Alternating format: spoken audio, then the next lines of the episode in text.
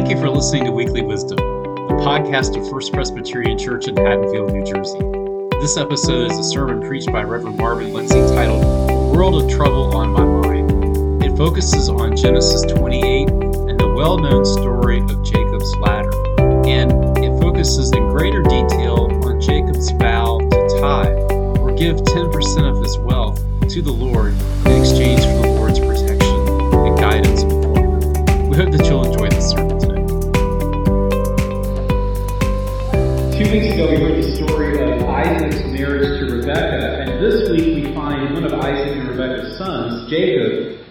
sleeping under the stars with nothing more than a rock for a pillow.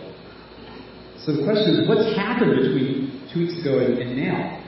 Well, Isaac and Rebecca married. Uh, Rebekah conceived twins, and while she was still pregnant with her twins, she had a revelation. The Lord revealed to her that the elder would serve the younger. That the promise that this family would be a blessing to all nations and would inherit land would go through the younger son's line of the family tree rather than the older son's line, as law and custom dictated. Well, years passed, and Isaac grew old, his vision failed, and he was on his deathbed. And at that point, Rebecca acted to make the prophecy come true. She dressed up her younger son Jacob like his older brother Esau, had him sneak into Isaac's bedroom, impersonate his older brother, and trick Isaac into blessing him rather than blessing Esau. It's the uh, first case of fraud and identity theft in the Bible, as far as I know. Now, in the ancient world, the patriarch's blessing had real power. It had an almost kind of magical power. And even today we are aware of the power of words to do good or to do harm. Some of us spend a lot of time and money and therapy trying to do the, undo the harmful effects of words that we've heard in the past. Isaac spoke helpful, not hurtful words. His words were a blessing, but it was a blessing that was given to the wrong person. The one that law and custom dictated would inherit a greater portion of the father's assets. And when Esau discovered that he'd been robbed, he began to plot to kill his brother. And Rebekah gets wind of the conspiracy, and so to shield Jacob from Esau's wrath, she sends Jacob back off to the old country under the pretext of obtaining a wife. And that's why we find Jacob in Genesis 28 sleeping rough. Well, our young fugitive and fraudster drifts off to sleep, and he dreams of a ladder running from earth to heaven, and angels going up and down the ladder, and he hears a voice, a voice that identifies itself as the voice of Abraham and Isaac's God. And the voice reiterated a promise that had probably become something like family legend by this point. You are destined for greatness. You will inherit this land that you're now sleeping upon you will have a multitude of children to fill this land, and your family will bring a blessing to every family and tribe and nation on earth. And then the voice added words that were specifically tailored to Jacob's situation. I will be with you. I will be your keeper. I will arrange a homecoming for you. Isn't it interesting that God doesn't breathe a word about Jacob's sin, his duplicity, his fraud. God says nothing about that. God speaks to Jacob about his future, not his past. I will give you land. I will be with you. I will keep you. I will bring you back. All of these verbs are in the future tense, and they point to prosperity, not to adversity for Jacob.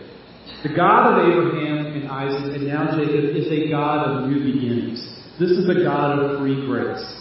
This God wipes the slate clean.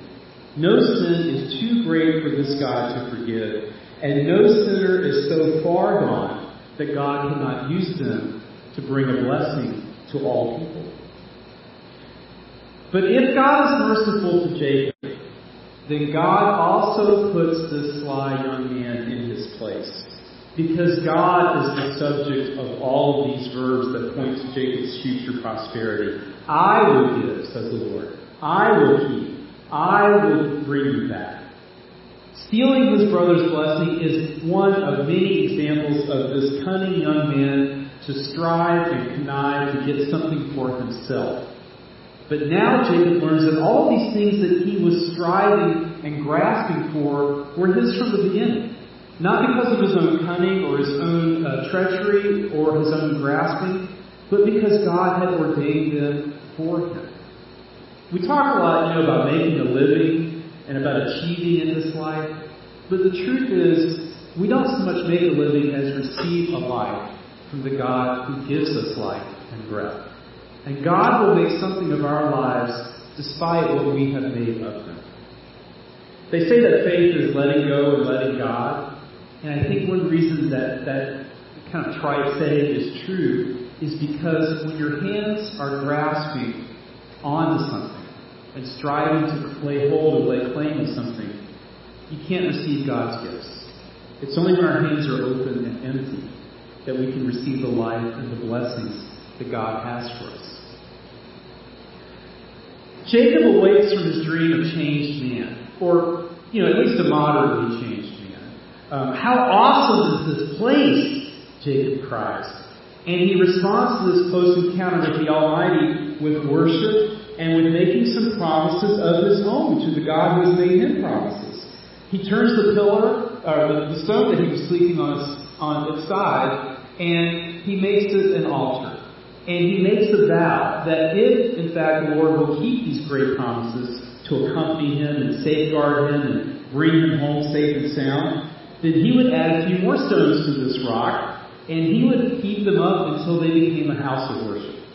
And what is more, Jacob is going to endow this house of worship with 10% of his wealth, a tithe.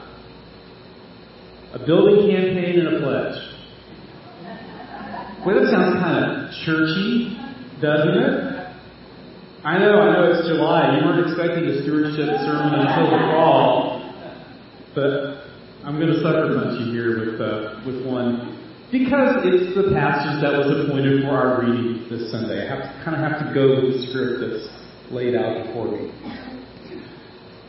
So I want you to think about a question: Why do you give? Why do you give to Christ in His church? You know, there are many different reasons. Maybe different. Uh, many, maybe as many different reasons as there are people here and online. But some of us give because of the difference it makes in people's lives. You know, we give to the Lord because we feed the hungry, because we house the homeless, because we make homes warmer, safer, and drier, as we heard about last Sunday. Others give because of what we receive back. We give to the Lord because it provides programs to help our children be raised in the faith. It helps provide worship that inspires us on Sunday morning so that we can make it through the week. And all of these are good reasons. Jacob, I believe, gives for yet a third reason. Jacob's like someone who got caught outside in an open field in a thunderstorm and lived to tell about it. He's encountered the Lord, and he is awestruck and shaken after that encounter for many different reasons, not just because of the vision and the voice, but because of the promises. He's met a God who's come down to confront him and has not only allowed him to live another day, but has promised him many prosperous days to come. God's given Jacob a new lease on life. So Jacob will give God 10% in return, recognizing that all that he has is a gift from God above. Right now he has nothing but clothes on his back. But he acknowledges that what he will receive is a gift from God and not something that is going to strike. So how does our giving compare to Jacob's? So as I mentioned earlier uh, in the announcements, our session is engaged in a visioning process called Project Regeneration with some uh, partners and consultants at the Presbyterian Foundation. And the book Sailboat Church is part of that process. Uh, part of that process is also a deep dive into our church's finances that the Presbyterian Foundation provided for us. And so I want to share some interesting data points with you.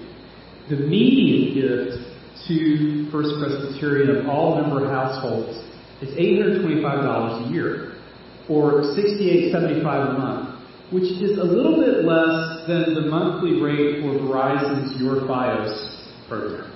Okay. Now, not every household gives, But among the households that do give, the average gift is 1587 a year, or $132.25 a month. That's a little less than what the average Gen Xer spends on alcoholic beverages per month, according to a Harris poll. Um, millennials spend more, but I'm not going to tell you how much more because I'm a Gen Xer and I'm not going to, you know, I'm not going to get, I'm not going to get into generational warfare this morning. But I got a question for you. What is cable TV and news doing for us that God isn't doing? Now, I hope you don't take offense to that question. And the reason why is that that's a question that is raised periodically in our own household, although not in maybe quite so pointed terms. Let me tell you a story about how the story of Jacob's ladder came alive in our lives. Uh, it was about 15 years ago, and uh, I was in uh, a wonderful call in a wonderful church, wonderful community in North Carolina, but I was sensing a call to further my education, and I ignored it for a long time, but it became finally overpowering. And so Laura and I visited uh, Union Presbyterian Seminary in Richmond, Virginia, and I applied there because it seemed like it was a good school for me. And what is more, we found some great opportunities for education for our oldest child there, who is autistic and needs a pretty rigorous program of special education and services, or did at the time. So uh, I was accepted, but our oldest was not accepted to the school that we had applied for. And they didn't bother telling us this until a few weeks before we were scheduled to move. So we didn't have much of a financial plan for taking this uh, next step in my education, and now we didn't have any educational plan for one of our children who really needed a really solid educational plan. And what is more, we got this news right before I was scheduled to go on a retreat at Iona Abbey in Scotland. And I didn't want to go. I wanted to stay here and try to figure out the situation. But I was going as part of a clergy cohort that had obtained a grant for this experience, and so I thought well, I'm kind of obliged to go. So I went. I flew to Glasgow, got on a train that took me to Oban, I took a ferry to the island of Mull. I got on the wrong bus and went to the wrong end of Mull, so retraced my steps back to the dock. Got on the right bus, the last bus of the day, and went to the right end of the Mull and caught the last ferry of the day to Iona. And a staff member met me there and led me to the Abbey. And when I entered the cloister space at Iona, it was like a kind of like a, a shudder and a chill went through me. It was almost as if all the people who had gone there to pray since the monastery was founded in 563 AD, it was like they had kind of supercharged the atmosphere in that place. I can't explain it to you. It's, that's how I experienced it. And then a couple of hours later, it was time for the evening worship service in the church, in the Abbey Church. And so I sat at the end of this a, a row of chairs like this, and I was so tired and I was so stressed out from the trip. And I just wanted to put my head against the wall and go to sleep. It was a stone wall, and I remember the story of Jacob's ladder, and it, I, don't, I can't describe it, but it was like I was suddenly aware of God's presence filling that entire space. It scared me to death.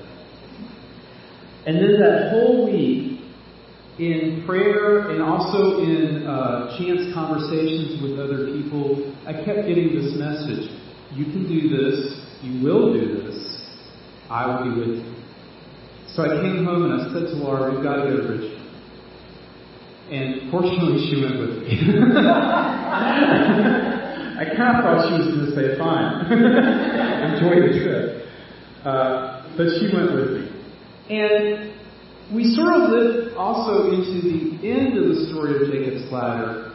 And we made a promise and a commitment that if the Lord would get us through this adventure, that we would tithe on whatever we received by way of income in this adventure together.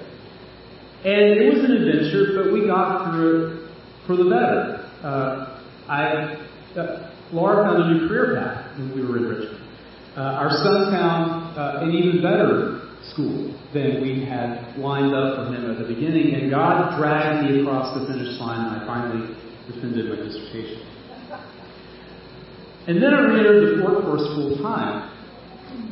And you know what happened to my our vow to tithe? It kind of evaporated. It kind of evaporated. Uh, we give more money now than we did when I was in grad school in absolute terms, but the percentage of giving has dropped. And I was doing a little work this week, and I found out that that's typical. Um, surveys show that among Americans who give to charity, those who are the poorest give the highest percentage of their income. It's 12% for households that make under $25,000 a year. Can you imagine that? 12%. And for households that give over, uh, make over $161,000 a year, the average is 2%. Uh, and it was displayed in a nice little graph for me. I mean, the percentage just goes straight down. The middle class and the wealthy give more than the poor, for sure. But the poor give more sacrificially than the middle class or the wealthy. Poverty is a danger to the body. But wealth is a danger to the soul. Because if we're not thoughtful and intentional about our giving to the Lord, then the more we make, the less generous we might become. So we sense in the story, uh, revisiting this story many years later, we sense in the story a call and a commitment to work our way back to that tithe of giving. I've never committed uh, identity fraud or theft. Uh, those are not uh, weaknesses that I am particularly tempted with. But every day I fall short. Uh, I have made lots of mistakes. And the news that God gives to Jacob, which I believe God gives to all of us, that God wipes the slate clean, that is good news indeed for me. And what is more, God has promised us a homecoming even greater than the homecoming that God promised to Jacob. Through faith in Christ, we are bound for a promised land where there is only lightness and peace and joy, where the beauty and the glory of God encompasses everything, and where the saints of God are eagerly awaiting our arrival. That is one reason why we give, because of what God and Jesus Christ has given us. I think the final verse of Isaac Watts' hymn, When I Survey the Wondrous Cross, says, Love so amazing, so divine, demands my soul, my life, my all. And when you think about it in those terms, 10% is really a bargain. You know? So I want you to think about it a little bit further this week. And I want to invite you to join with our household and just reflect on what God and Jesus Christ has done for you and the great promises that God and Jesus Christ has made to you. And make a plan to respond to God's generosity with a percentage of giving that truly expresses your level of gratitude and is appropriate for your life situation. That's my invitation to you today. In the name of the one who is and who was and who is to come. Amen. Thanks for listening. Please rate and review this podcast so that we can reach more people with the good news of Jesus Christ. To support our ministry, go to www.haddonfieldpres.org and click on the Give tab at the top of the page. Grace and peace be with you.